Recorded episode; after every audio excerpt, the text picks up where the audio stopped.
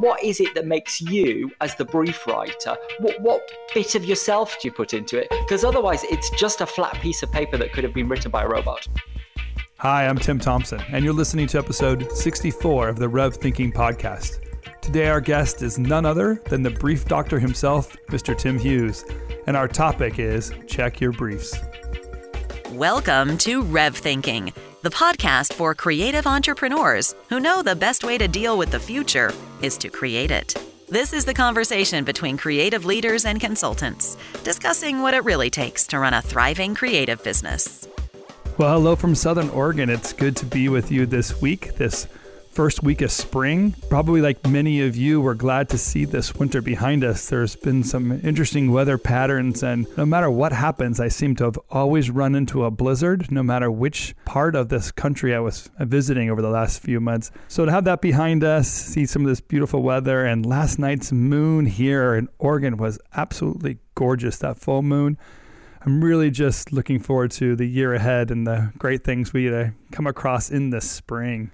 I'm, of course, filling in this week for Joel. Joel and his family are enjoying their spring break together, and I get to do the introduction, which um, is always just a blessing to be out here in front of you and help contribute to some of the work that Joel and our marketing team does, getting this information to you and building up the community. But let's get on to our podcast. Um, This is a recording that Joel did a few weeks back when he was in London at one of our cohort events, and he ran into an old friend of ours, Tim Hughes. Tim and I and Joel have gone back for many, many years now. We have run each other plenty of times at conferences or speaking engagements, and uh, every time we meet up, there's always something interesting we discover together and can share with one another. This time, I'm glad that Joel finally put a microphone in front of Tim and captured some of those thoughts for you.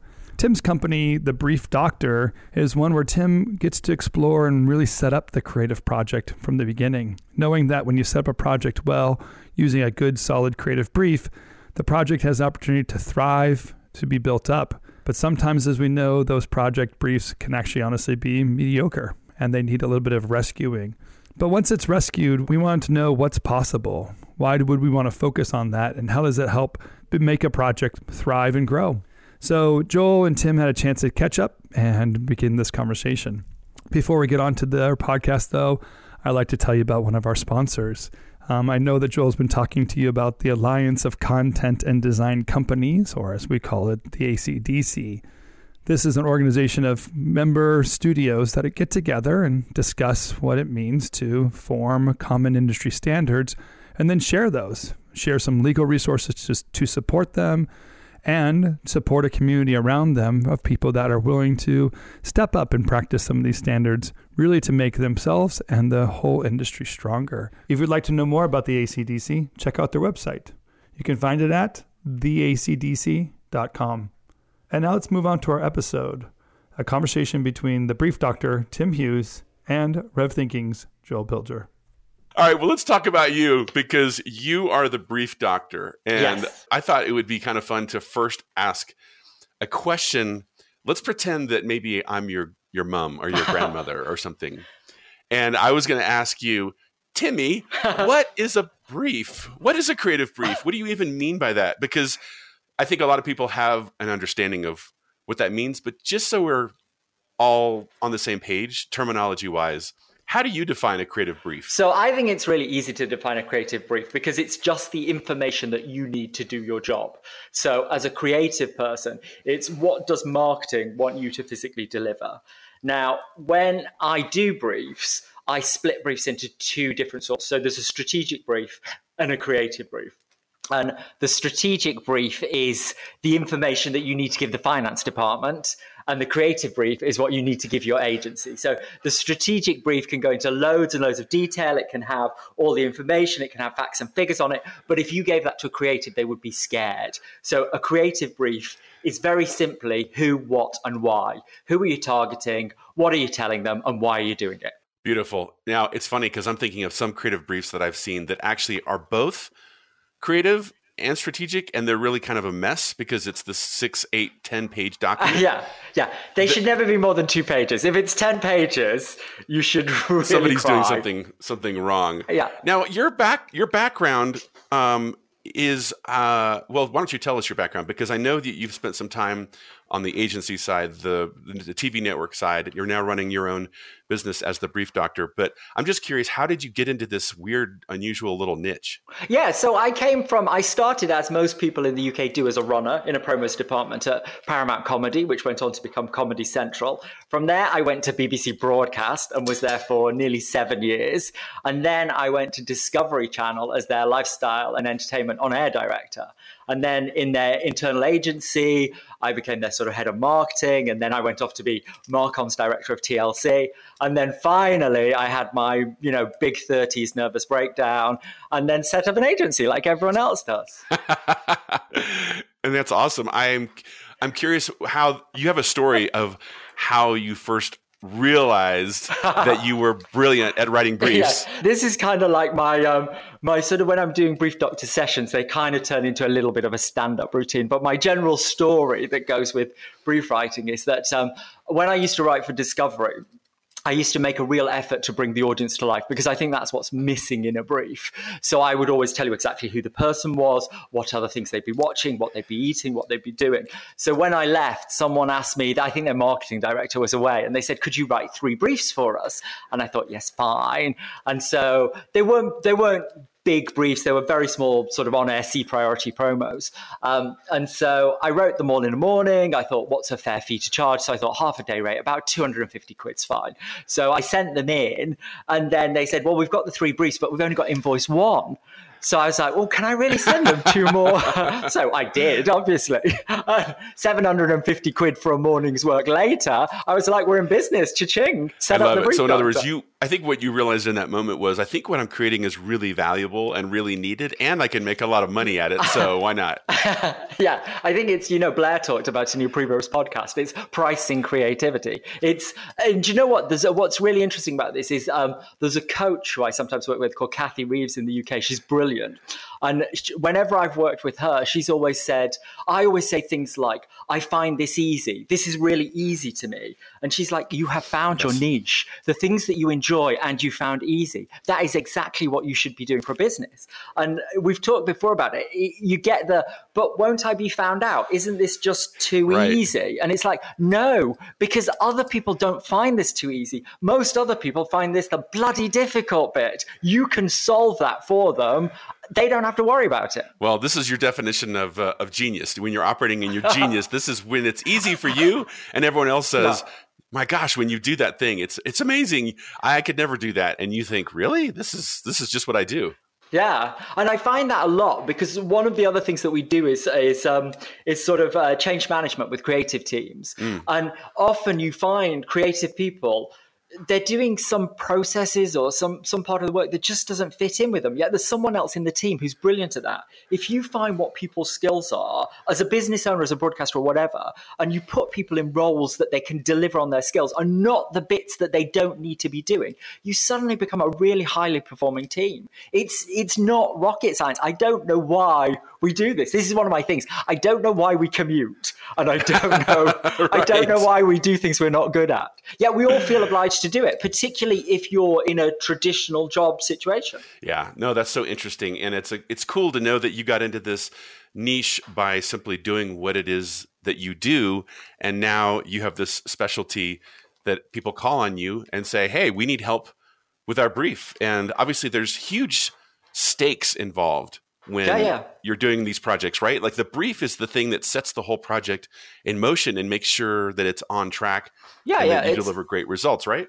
It's a contract. It's basically what you want, what do you want and what do you want us to deliver to you? It's um. I think you spend a little bit of money up front, you reap the rewards. We've all had a project that's gone briefed in, you know, got made. It's come back. It's totally wrong. You've you've thrown a hundred thousand pound plus work in the bin just because you didn't get your brief right. I've, I've got a whole yeah. session on ranting about, you know, the processes with briefs as well. I've seen people who've got senior stakeholders signing off a brief who've not read the brief and had a creative consultancy come in and pitch. Yes, of course. Well, okay, look, that's a great actually point for us to start with, because what is it that's so broken with maybe the traditional creative brief process, not not your process. What's what's wrong with creative briefs today? So I think there's a skills shortage, and I think there's a confidence shortage.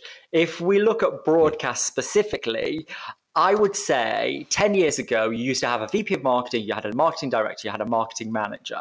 And the mar- and as it went up the scale, people would input into those briefs and you would get something that is generally capturing exactly what you want. What I found now is most people have got rid of this sort of marketing director level. You've got marketing managers who don't necessarily know what they're doing. They're too junior in the job. They've not got the experience. They've not got the authority. And they're writing what they expect creative people to want on the brief. So you've got some very conservative brands. The marketing managers are thinking the creative people want a really risky, edgy brief. They brief that in. The agency goes and makes something, you know, edgy, creative, game-changing. It comes back to the brand, and the brand are like, what the fuck are you thinking?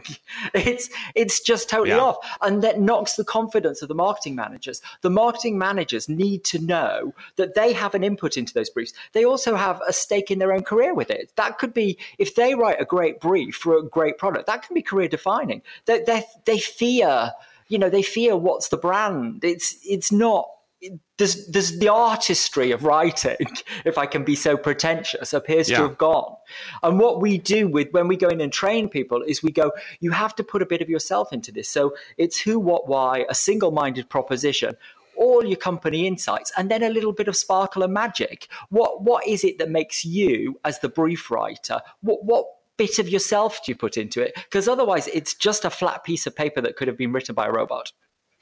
Yeah, and that's that's something I found in my history and my experience is that maybe two out of three briefs, you can tell someone was instructed, well, you have to go write a brief and God. give it to the agency, the studio, right, the production company.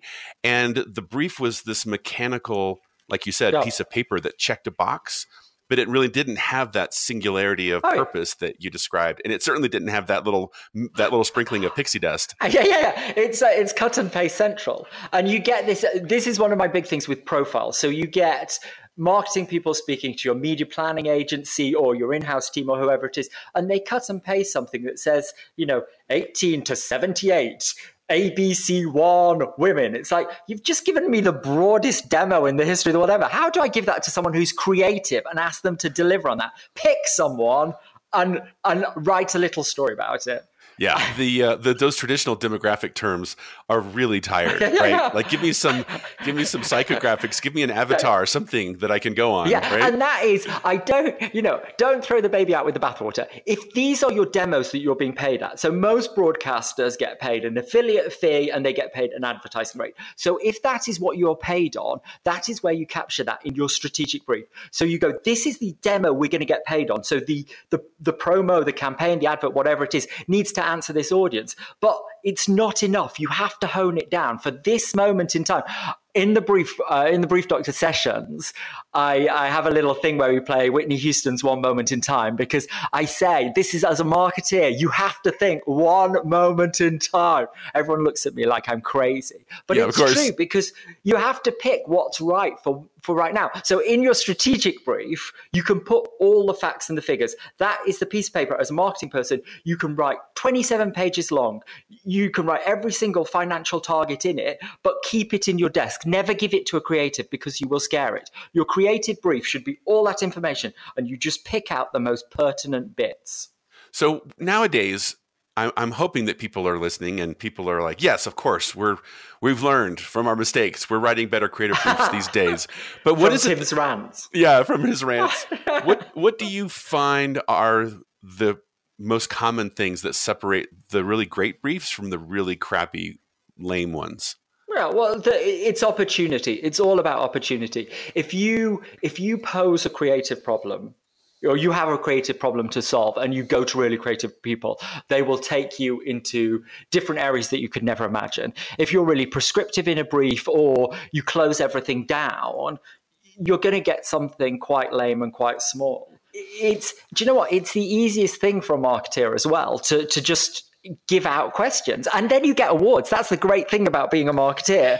You you create a whole world of problems for creative people. Creative people come and solve those problems. The more risky you are with it, the more creative you are with it, the more rewards come back in. You're an award ceremony, he's picking up Promax Golds or D N A Ds or whatever. So this you don't is invite your, the creatives. Send them off home. This is your advice to the marketers on how to win yeah. awards. Yeah, and I do a session on, you know, how to write briefs to win awards. There is a skill to it. I don't think oh, every funny. great piece of creative wins the award. It's it's the one that delivers against the category. I've seen some brilliant pieces of creative that never win win awards, and I've seen some absolute shit that sweeps the board. I've probably put yeah, a few in course. myself.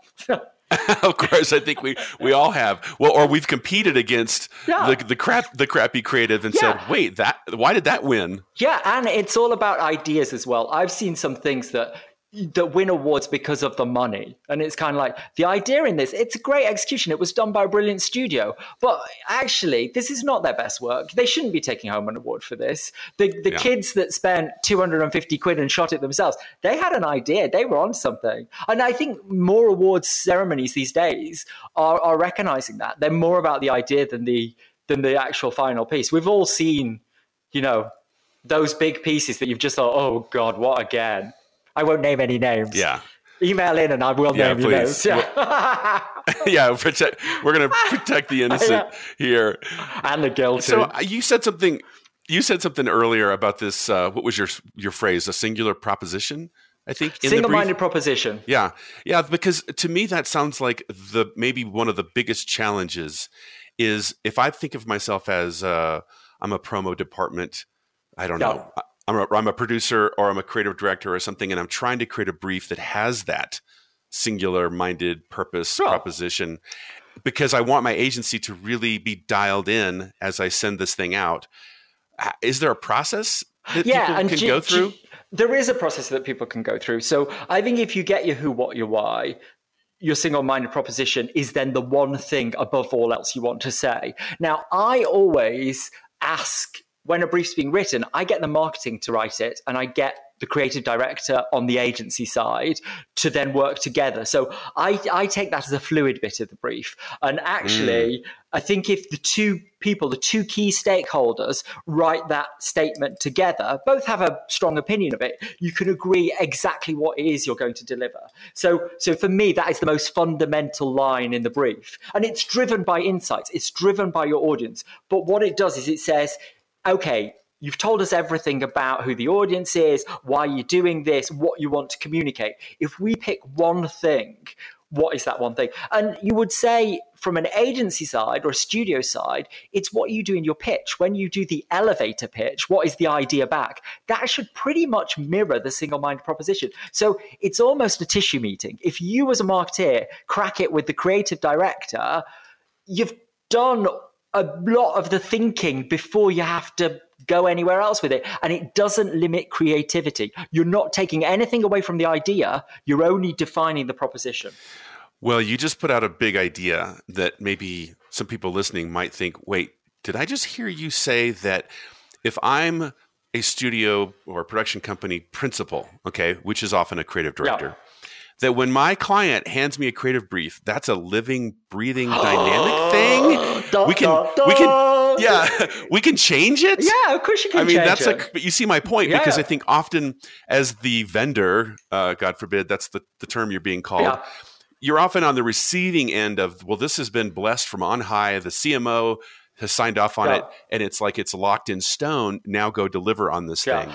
But I make, I think you make this great point that the best agencies are going to, dare I say, push back and say, we don't get yeah, it. Yeah, yeah. This brief isn't clear. Yeah, yeah. But if the brief isn't clear, that's already gone too far. If you're selecting an agency as a marketing person, you should be go- you should be writing your brief for the agencies that you're selecting. Even if it's a, you know, we've talked a lot about pitches in the past and who should pitch and when you should pitch and pitch fees and things. But if you're putting work out of house, you shouldn't just be sending a brief, a generic brief to a million different agencies. You should be writing for the agencies that you're going to be working with and have a conversation. And also you, you brought up Tim's rants part two. You brought up the C M O thing. Yeah. If the C M O has an opinion, if they're a stakeholder, why are they not in the meeting when that brief is happening? If they, if they've, if they've well. signed off on it, then the responsibility then is between whoever they've signed off responsibility and the principal at that point. I think that is an, it's a working do- document. Do you know what? If I was agency side and someone didn't give me a verbal brief, they just sent a brief and said respond to it, I'd just say no. I think that that as a creative department, this is this is Joel and Tim teaching me how to do things here. But yeah, just say no. Yes, yes. There's, there's a lack of respect. Well, I, I think you make a great point. Well, and there's obviously a lack yeah. of respect for a process and what it what it takes to produce yeah. excellent results.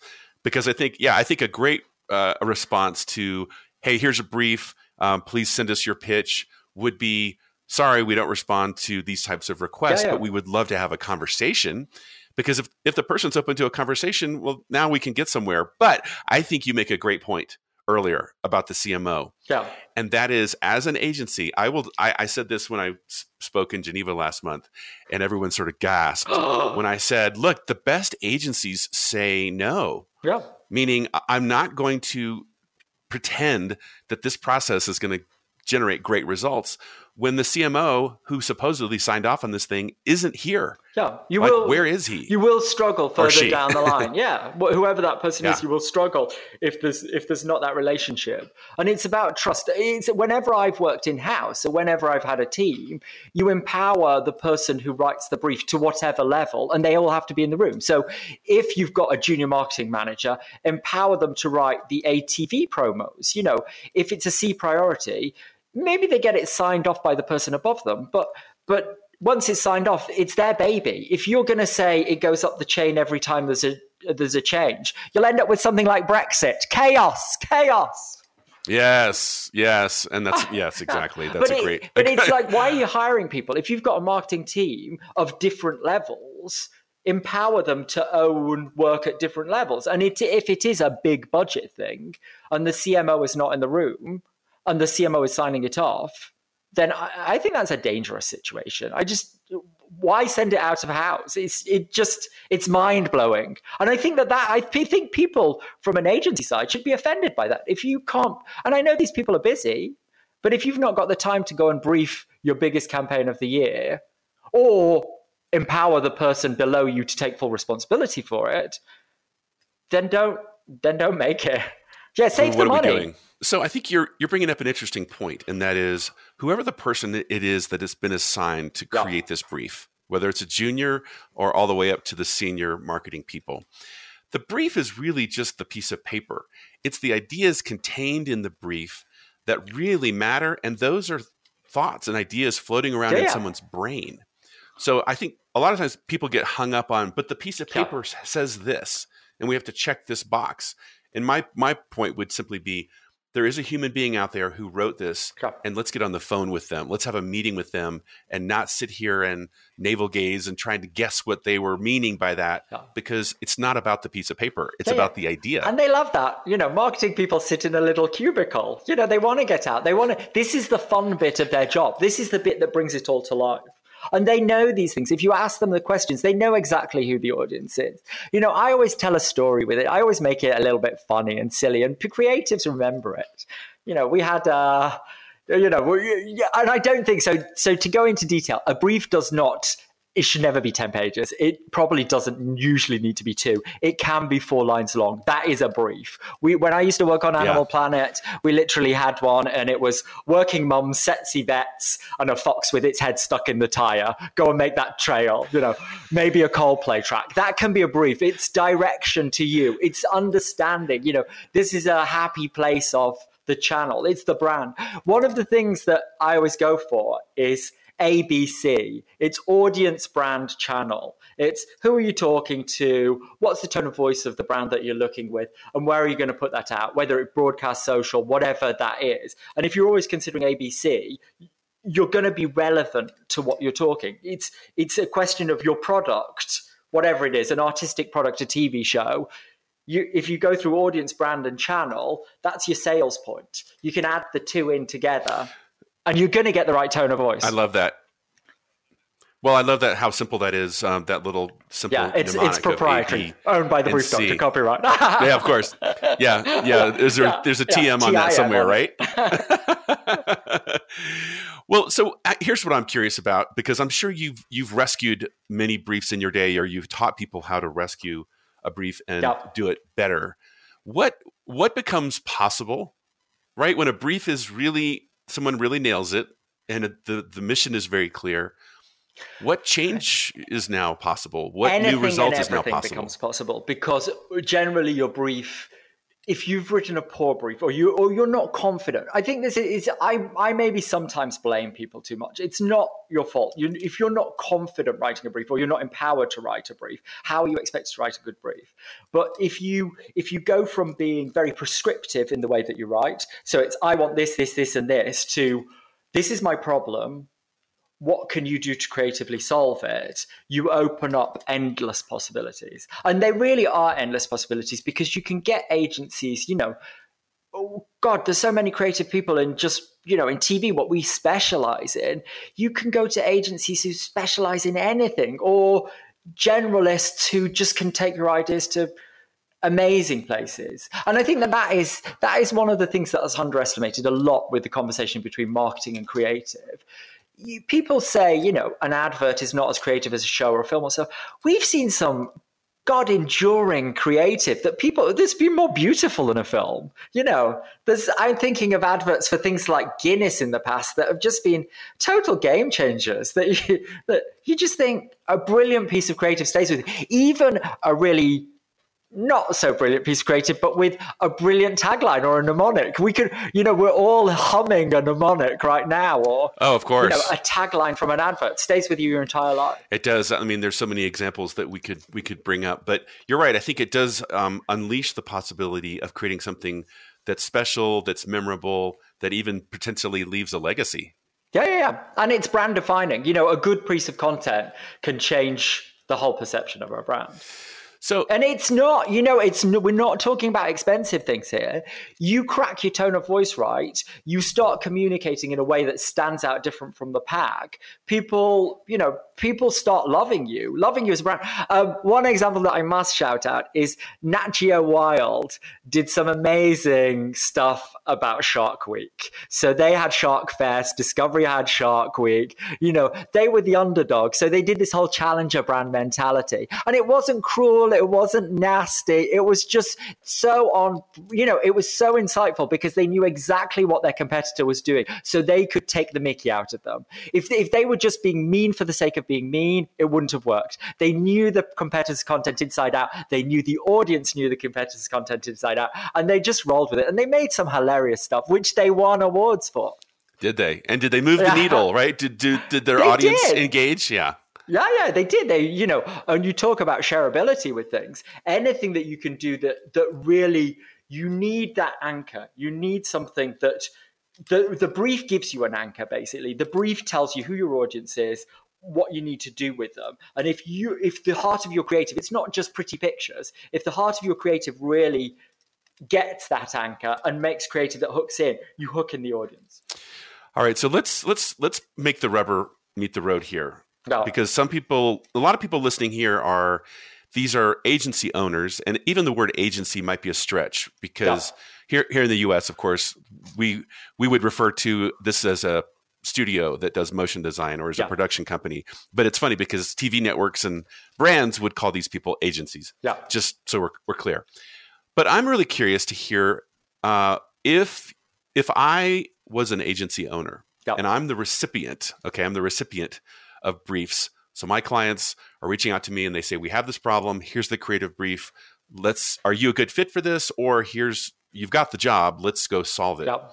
What's your advice to the agency principal or the owner who's on the receiving end of creative briefs all the time?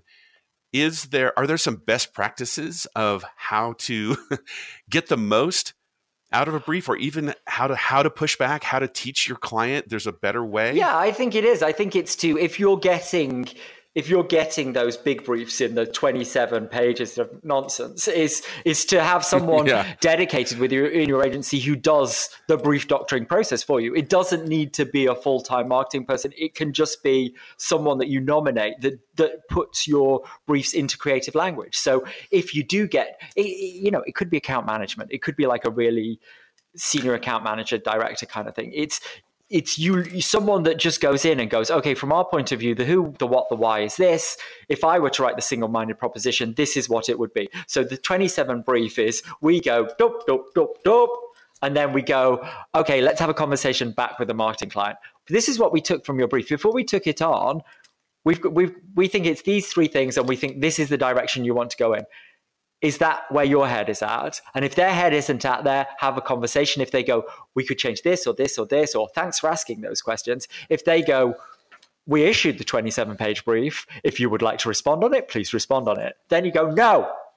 And if industry standards start saying yeah. no to all those briefs, then people are going to wonder. Questions are going to be asked why X trendy studio will not take the brief from X broadcaster.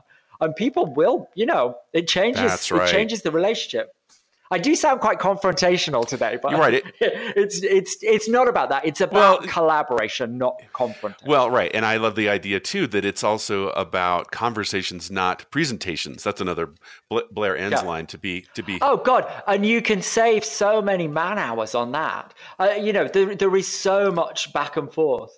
Do do um do you kind of have the concept of the tissue meeting that is before you actually go and start spending money on designers or storyboards, that you actually you get all of this information, you go back to the client and you go, look, just before we start spending money on this pitch, this is where our head is at. Now is your opportunity to tell us if we're off. Oh, sure. Because that, I think, is very well, important. Well, I think this might be... Some people do, some people don't. Maybe the uh, the American term might be the cocktail napkin uh, conversation where you're... You, you're, you're, the, if the idea can't be expressed on a cocktail napkin, then it's too elaborate, it's too confused, it's it's muddled.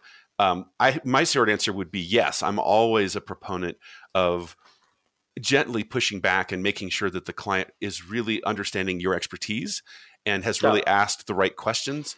Because, like the case you laid out earlier, if a client is sending out a brief to multiple agencies and asking for they're creative. I mean, that's a pitch, first of all, but also that's a competitive pitch. And the game very much changes then because yeah. really what they're doing, and I'm sure you've seen this, Tim, we're not, we're not going to name names. Yeah. What they're re- what they're really doing is fishing. Yeah, yeah, yeah. Absolutely. They're just, they're just fishing. And I don't think yeah. it's fair to anybody. In a big pond. Yeah. In a big pond. And it's much better to say, look, why did you call us? Are we the agency? Try and get that figured out first before you start spending time and money and wasting effort guessing. Yeah. Right. But yeah, like I, guessing doesn't serve anyone. Yeah. But I think also you can, you know, who those bullshitters are. We we all know who they are. We can name the names, mm-hmm. uh, but we're not going to. Um, and, and you just have to, you know, you have to kind of knock them out of the game. I think that's a very old fashioned way of doing things. And also, yeah, don't go looking for a new agency every two minutes. That's another thing that annoys me. You know, spread around when someone new comes through, give them an opportunity. But if you've got an incumbent and you're doing something that is not the triple A priority, why are you changing all the time? You know, it's more work for you. Mm-hmm. It's more work for someone else. Start building relationships. And, you know, th- that I think it's happening a bit less now. But for ten years, it was it was that people would just go chasing the trendy agency with briefs that kind of like they should be giving to other people. Uh, yeah, maybe that's just me. Maybe it's it, it's over examining, but there is a lot of there are a lot of you know, it, let's call it what it is, lazy people who just you know want to be taken out to dinner at the nicest restaurant by the biggest agency in town. Who you know they're well, not going to be on their A game for much longer if they're you know everything goes on client servicing and not on creativity. Well, if if if I could take that word lazy and unpack it, I would even say often it's insecurity. It's it's yeah. I'm not confident, and therefore I'm just going to throw this brief at somebody and hope it something sticks against the wall, and they can, yeah, yeah. and I get lucky, and they come back with a great idea, and and then I'll be the hero. And I would suggest yeah, yeah. to your point, I think that is go go with your incumbent that you know has the expertise. They're brilliant, yeah. and every time you work with them, they're going to ask you tough questions and say, we don't understand this brief. This doesn't make sense to us. Let's let's no. figure this out together and really come up with an answer that solves the problem. Yeah, and I don't even think they're tough questions. It's they're really easy questions. It's just we're not used to asking them. It's it's it's so strange that, you know, we can't have a conversation. And I blame the internet totally for it. We will mail someone a piece of information. It's just like, pick up the phone or go and meet each other. And I can guarantee if you, it will be awkward the first time you do it. And it's very un-British, like a British person telling you to have a conversation with someone else. It's like, we don't even speak on the tube. It's like silence. The commute must be in total silence. But it is, it's about having a conversation, and you will get to know each other. You will get to know the creators. I, I do find, so, so I have been quite critical of the marketing process. My my critique now of the studio process is there are walls from that side too. There are people hide behind. You can't talk to our creatives. Why would you do this? You must talk to me. I am the principal. Blah blah blah. It's it's not school. You're not the you yeah. know you're not the principal of me kind of thing.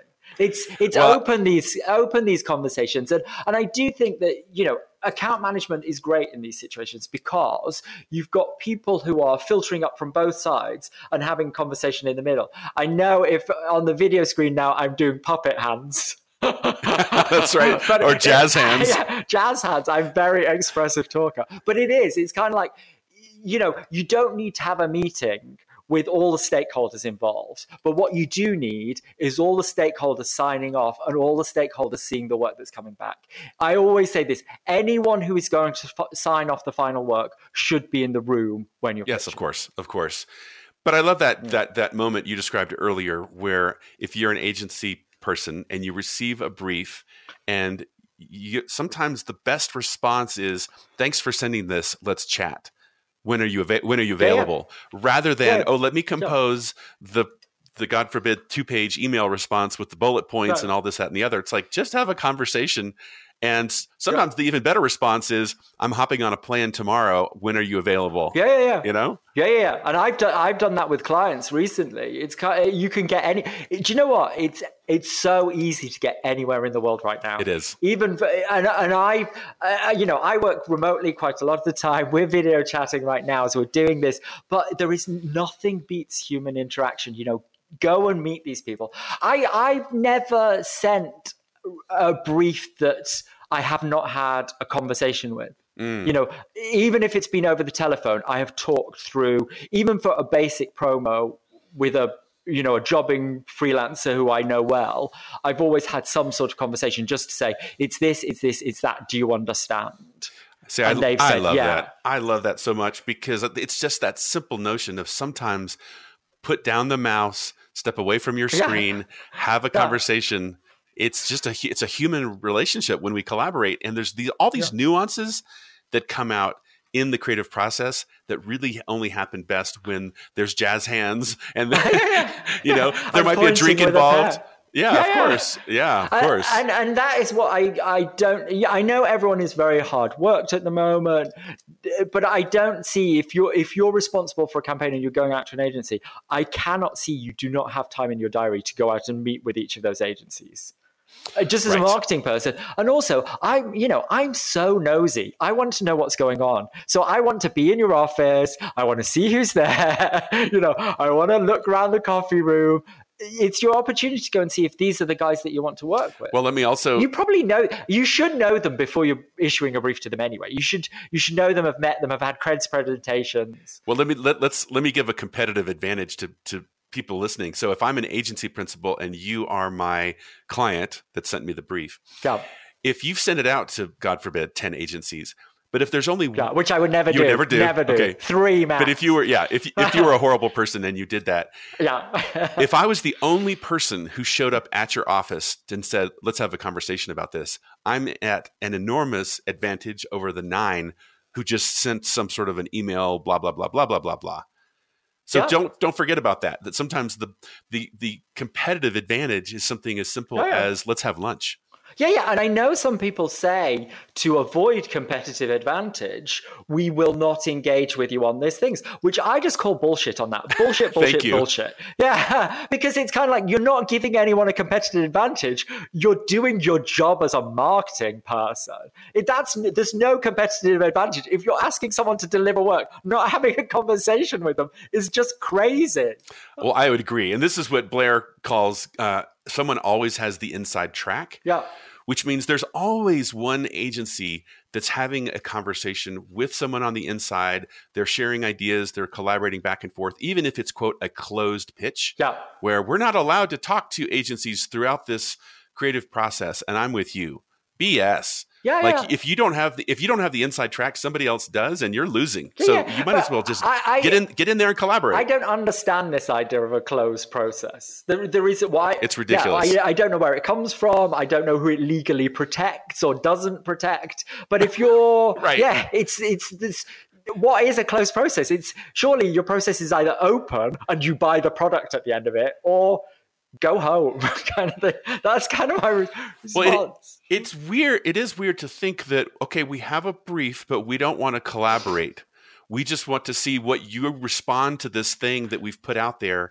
And somehow that yeah. serves the end. It's like product. a child it rolling a ball around the yard, another child grabbing it and taking it back and saying, you can't have it until we get another ball. It's, it makes it right, right, just, right. It's, it's just, it's beyond, it's beyond me. I don't, I don't see where it came from. I don't see why it exists. And if someone wants to, you know, write in and well, tell us why it exists, I'm quite happy to have an argument with them about it. Yeah, me too. Well, I would just say, I would say no, yeah. right? If you're the agency and it's a closed pitch, I would just politely say no, or try and work the inside angle yeah. and have that collaboration and break that rule. Yeah, and with my but, marketing hat on, you know, uh, if I'm putting a brief out, I've written a brief, I've taken a long time on writing it. I've taken a long time on selecting who I'm going to talk to. And there is the inside track. There are going to be people who I know, because that's why I've asked them to pitch, because I know their work is great. Yep. There are people who I've seen at conferences because they've shown me some kick-ass work that won some awards. Or there's someone who probably has contacted me in a way that someone else hasn't contacted me. And I've thought, God, they sound good at what they do. So there's always going to be a competitive thing. I'm not going to go to ropey old Joe's promo factory and go, here, do you want to have a brief brief brief because I've heard you're quite mediocre at making stuff.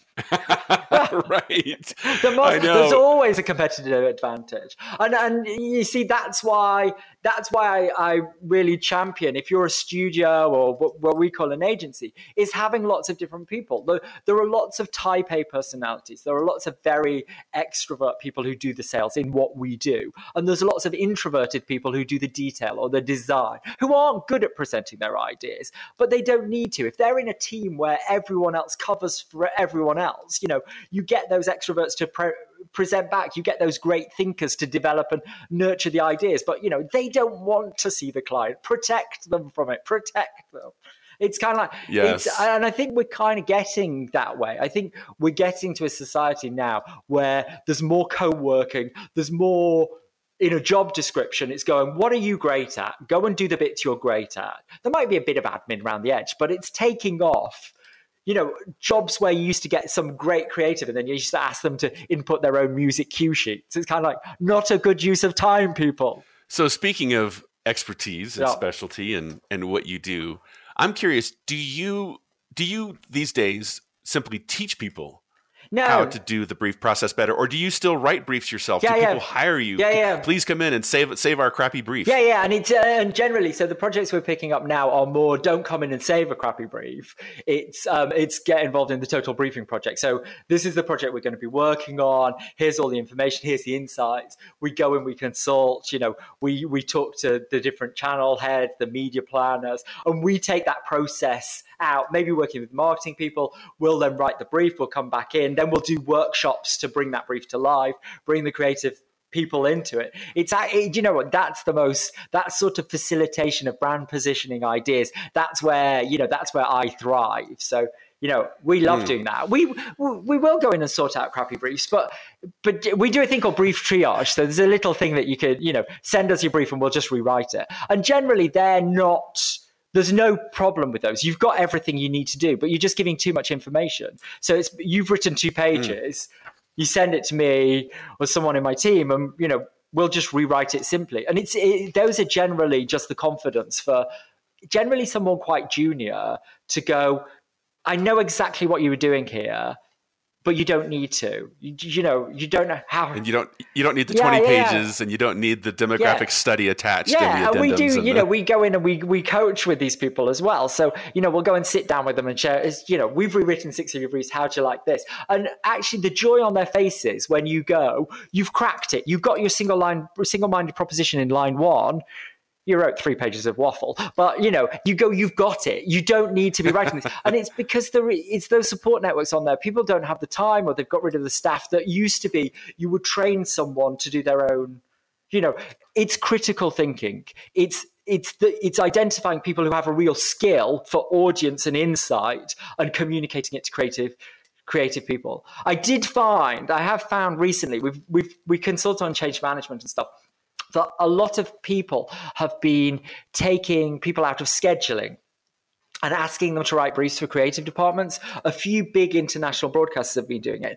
And generally, I find those people aren't the best storytellers. And it's no, it's no criticism mm. of them. It's a criticism of people adding briefs into their jobs, because they tend to be quite technically minded people. They're great at putting the schedule together. They're great at taking the audience data, saying, we can, you know, we can increase our audience here, therefore we will have a revenue uplift in this ad break. But what they don't do is get the bit that is communicating hearts and minds. So it's, this is a real person. This is what they like. This is a territory that if you get into this world, we can make them buy or sample or try where we are. And they they will love our brand if only we can tap into this area. And, and I think that that for marketing is marketing. A good marketing person can tell you that story to get you into that area, but they can't crack the creative. So, so that's the point that, that, that me is, as a marketing person, is when the brief goes across the creative, I go, this is this is my whole mood board of world. You as a creative person, can you make this into thirty second spot, or can you make this into a print campaign? This is what I have and want to communicate, and this is as far as I can go, and that's as much as I can give you. Now you come back to me. And then when it comes back, I can go, I love this, I love this, I love this, I hate that, I love this, I love this. But I will put one more caveat onto it. It isn't about what you love. So as a marketing, oh, you know, marketing person, it's about what the audience loves. So when you're looking at any piece of creative, we all love something that's beautiful or it appeals to us. You know, blue's my favorite color, but if that thing's yellow, maybe my audience wanted yellow. Yes. Don't be too critical. Yes. D- there's an implicit, there's a thing we call implicit creative bias that you have to watch out for. Yeah. That your own bias can't be applied to the creative. But yeah. I love the point you make that great marketers are really, at, at some level, they do engage in storytelling, and bringing somebody in who's a technician who doesn't really understand that, that, that, chemistry of yeah, yeah. that alchemy they do the of science, art and science, but they don't do the magic. Yeah yeah, yeah yeah and I think, you know, that's that's what we all do as a career. You need that information because that is the insights into where you're going to make money from. So the reason you're commissioning creative, which is why it can live on the strategic brief, the reason you're commissioning creative is to to have an uplift on the business or to change a perception. So that information is needed, but it's not what you communicate on a creative brief. So I'm curious, has an agency ever said to a client, this brief is weak? Uh, has has this been brief doctored appropriately? Because if not, we're not going to take this job. No, but I have had, uh, I don't think they've done it direct to clients. I do get quite a few agencies who send the briefs to me from that side. So I do rewrite them, and then they go back in their, in their tissue meeting or their pitch. So I get that. That is quite a lot of our business, actually. So it's people who, they don't have, you know, they don't have the, I, it's not confidence. They don't want to upset the relationship by going back and saying your brief is crappy. So they right. send it to they send it to us. We rewrite it, and they well, go back, clever. and it becomes part of their elevator pitch. You know, when they go back, here's our pitch, here's our concept, or a tissue meeting, they will go back and go, this is what we understood, uh, which is well, I lo- which is what we cool talked about earlier. It's it's yeah. it's someone within that pinpoint just going, this is what we understand by your brief. They are a living thing. You said it right at the start. A brief is not a piece of paper. It's a living, breathing document. Well, I love the idea that an agency can, in effect, they can play good cop and let you be the yeah. bad cop. Like, hey, we brought in the Brief Doctor to take a look at this, and yeah. they had some really interesting insights. We thought we would share them with you rather than just saying, hey, this brief sucks, and we're not in a good position yeah. to respond. Yeah, yeah. I don't think you ever, you're never going to be the agency that wins if you just go straight back to the marketer and say, this sucks, dude. But I think, there, what do you... I, I think there's a collaborative process. A lot of the time, so lots of the things is, that we get is people turning around a lot of creative that don't have, they don't perceive they have time to write the brief. So a lot of it, they will send to us and go, can you do ten briefs for this, that, and the other? These, these are our priorities, but they're all in the same tone of voice. So it's got one person cracking through, and they might not be high priority briefs or high value briefs, and those are the ones they're going, can we just outsource these to you? You understand the brand. Well, I'll go and do a workshop day with them or something. You understand the brand now, please take these away and write them. They'll still sign off on them, but they'll go, this is what we want. Well, I, it's wood for the trees. I mean, I just love the I love the idea that if I'm running an agency, that I have an I potentially have an expert that I can call on. Called, hey, this brief is is good, but I'm not quite sure it's it's on point. What else could it be out there for us yeah. if we went through this and, process? And that just might I, create the possibility for an, an amazing result that otherwise would be compromised. Yeah, and generally, generally it is in that document. The, the, you know, if it's a really long document, it's a it's a question of going through and filtering it and going, this is this is the pertinent bits that you put out. But again, you know, whether it's us going direct with the client or it's us kind of white labeled a bit by the agency going, look, these are our recommendations, go back and ask the client this. Yeah, I think lots of people wouldn't go, we put your brief through the Brief Doctor. They would just go, this is what we right. took out of it. Yeah. Well, I'm guessing that uh, so- someone might go to one of your workshops and learn th- these concepts and principles and, and be able to apply them themselves. Yeah. How how does that work? Do you um, is there is there a place that people can go to find out where you are, where you're speaking, how, or how you do workshops, that kind of thing? Yeah, yeah, yeah. So you can follow me on LinkedIn, uh, Tim. Uh, it's The Brief Doctor on LinkedIn, or um, we've got a website which is the brief doctor dot co dot u k, which I just took down before Christmas because I did one of those agencies. I'm going to change everything myself, and now it's uh-oh, all going back uh-oh. up again. Yeah, because it's like, oh yeah, you don't have any basic web skills. Why the hell did you do this? But so yeah, let me get this do, straight. Yeah, we, you, you're the expert that people call on for that very special thing. Yeah. But when it's your turn yeah, yeah, yeah. to call on an expert, you said, no, I'll just do yeah, it yeah, myself. Yeah, and I think that's a learning curve for me, isn't it? Yeah. Yes, it is. But I think, I think that's the thing. It goes back to what we talked about earlier. Certain people have certain skills. So if you've got within your marketing team, if you've got someone great at storytelling and you've got some more junior people or people who are more numbers, there's no reason why, as a collective, why doesn't the one person who's great at writing the briefs write the creative briefs?